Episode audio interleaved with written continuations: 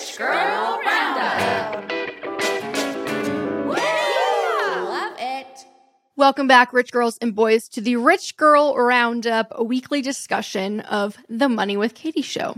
I'm your host, Katie Gatti Tassan, and every Friday, my executive producer, Henah, and I are going to dig into an interesting, relevant topic based on a listener question that feels like it lends itself to some healthy discussion. So we used to tack these on to the end of every episode, but our episodes were getting quite long and it made the individual questions harder to search in the podcast apps. So I hope you enjoy this new format. Let us know what you think. And before we dive in, here's a quick message from our sponsors of this segment. Henah, good morning. How are we doing this week? I'm good. It's been a busy, busy week, but next week's going to be a big week for us. How are you feeling? Uh, I'm feeling good. I'm a little bit tired. Like you just said, we had seven recordings this week, and this is actually our second attempt at taping Rich Girl Roundup. So we are we're a little bit fried, but I I am excited to talk about this topic. I think it's going to bring me back to life. Same. I think it's a really relevant one for both of us. So I can get into it. This week's question is from Fatima. How do we navigate money conversations with boomers who still are stuck on age old concepts of how to make money? For example, buying a house, that kids are your biggest assets, real estate is the best investment, etc. Uh, so I think Katie, you might have like a very strong opinion on this one. I know you've had debates with your own parents, so let's start there. I think I should couch everything I'm about to say in the caveat that it's important to remember, and this is what I always tell myself, that each generation's perspective on the best way to build wealth for them was correct and mm. was true. But it does change over time, right? And so I think we're seeing kind of an interesting generational shift when we talk about the boomers because for many of our parents who were born in the baby boom economy of World War II, and I'm sure there are boomers that listen to this show, so hello, welcome. Uh, buying a house was the best way to build wealth, at least in the US, because the government was trying to make it cheap and accessible. And having multiple children probably was not as financially taxing as it is today because the cost of living, and I'm thinking specifically of childcare and housing and education, was not as high and you could pay cash and send multiple kids to college on one middle class income. So, those things, though, are for the most part not true anymore. And I think that's probably the crux of where this question is coming from is like, how do I convince my parents that uh, the things that they're trying to tell me to do or the, the, the keys to success that they're trying to hand me look a little different today? Yeah. I mean, there were points of view that my parents had that they are definitely right about maxing out a 401k, putting a certain amount of money from your income into savings. But there are definitely ones that feel outdated that I have now challenged them on. Uh, so, for example, the rent versus buy equation, the one you just talked about. I think there's also just a lot of cultural norms tied up in this too, and the generational gap between you and your parents. So, I think one thing is asking them what they felt was wrong from their parents when they were growing up yeah. and how that might be similar to how you're feeling today. But yeah, I mean, you and I have talked about this. My parents have always said, like, renting is just throwing away money. And I think after listening to your episodes, they've kind of come around on maybe it, buying a house may not be the biggest wealth building tool. So I don't know if you have an example. Like, do you want to get into oh, kind of? You know, I have numbers, Henah. you know, I came with numbers. I brought the receipts. Of course. I always feel so weird talking about this because I am very aware that I come off as like the precocious 13 year old that's like, well, actually. So I, I guess I just want to say, like, when you're talking about asset returns on anything, the price that you pay for something is always going to be a major determinant of whether or not it becomes a good investment. Your cost basis matters. And this is especially true of real estate. So, getting into the numbers, I was trying to think of a way to kind of equate boomers and the age that millennials are now and maybe to some degree zoomers are now with kind of the situation that boomers were in when they were that age. So when we talk about baby boomers, typically we're referring to people born between 1946 and 1964.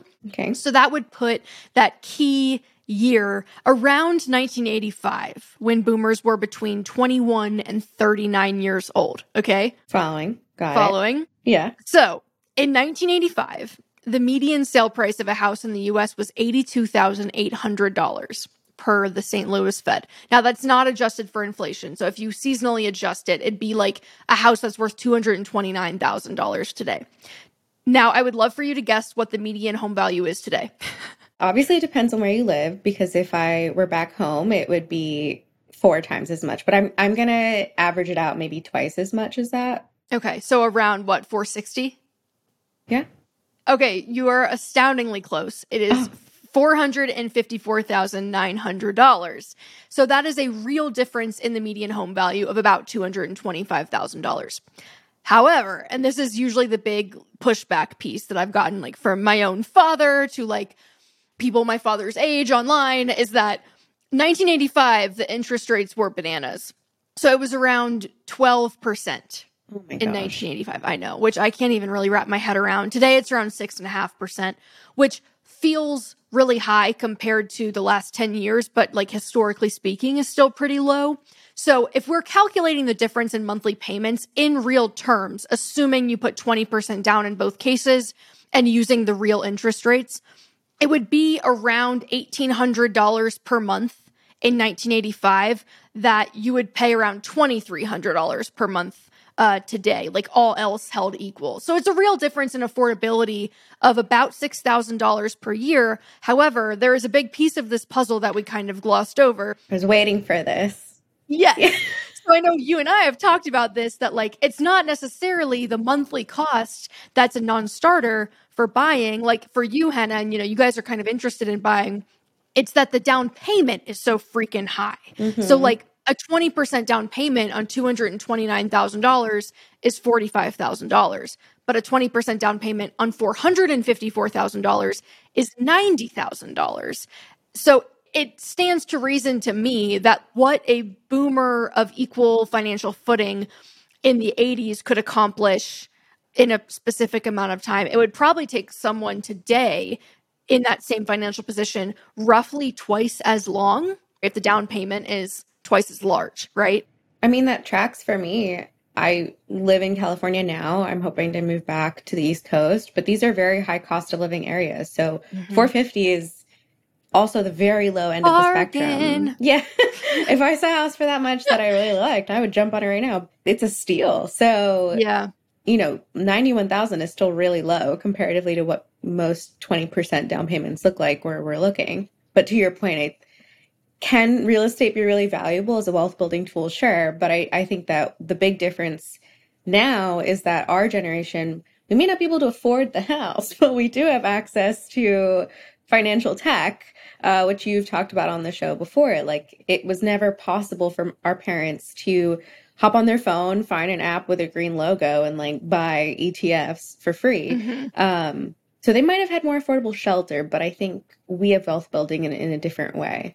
Totally. And I think that has been kind of the key piece of it for me in those conversations is like maybe my building wealth does not look the way yours did, Mm. but it's just because I have access to something different. Like I don't really have as much readily available access to the thing that you built wealth with, but I have access to something that you didn't. Even though on the surface, like you can't see my wealth building because I, you can't see me buying a house. Like I'm still behind the scenes dollar cost averaging every month into the relentless wealth building machine that is the stock market. So I guess I would assume that a lot of these conversations are probably happening with parents or like people that are older than you in your life that care about you that are probably just wanting to make sure that you are setting yourself up for success. So I think there's maybe some reassurance there that like no no no I'm also, you know, planning for the future. It just looks different um for me. But I do think, you know, having those conversations intergenerationally is really important for this reason, too. And I was reading,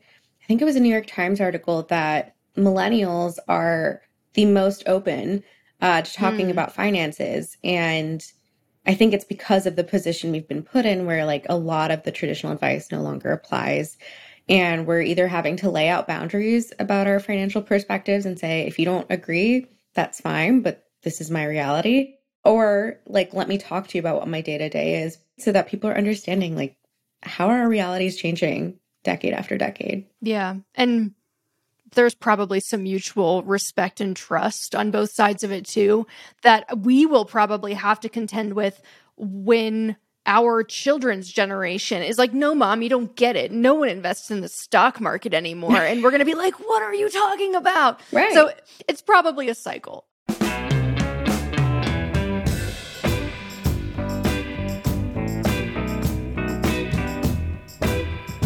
Well, thank you for listening to this week's Rich Girl Roundup. We will be back next Friday on the topic of giving back. How do we balance our money goals with also giving to charitable causes?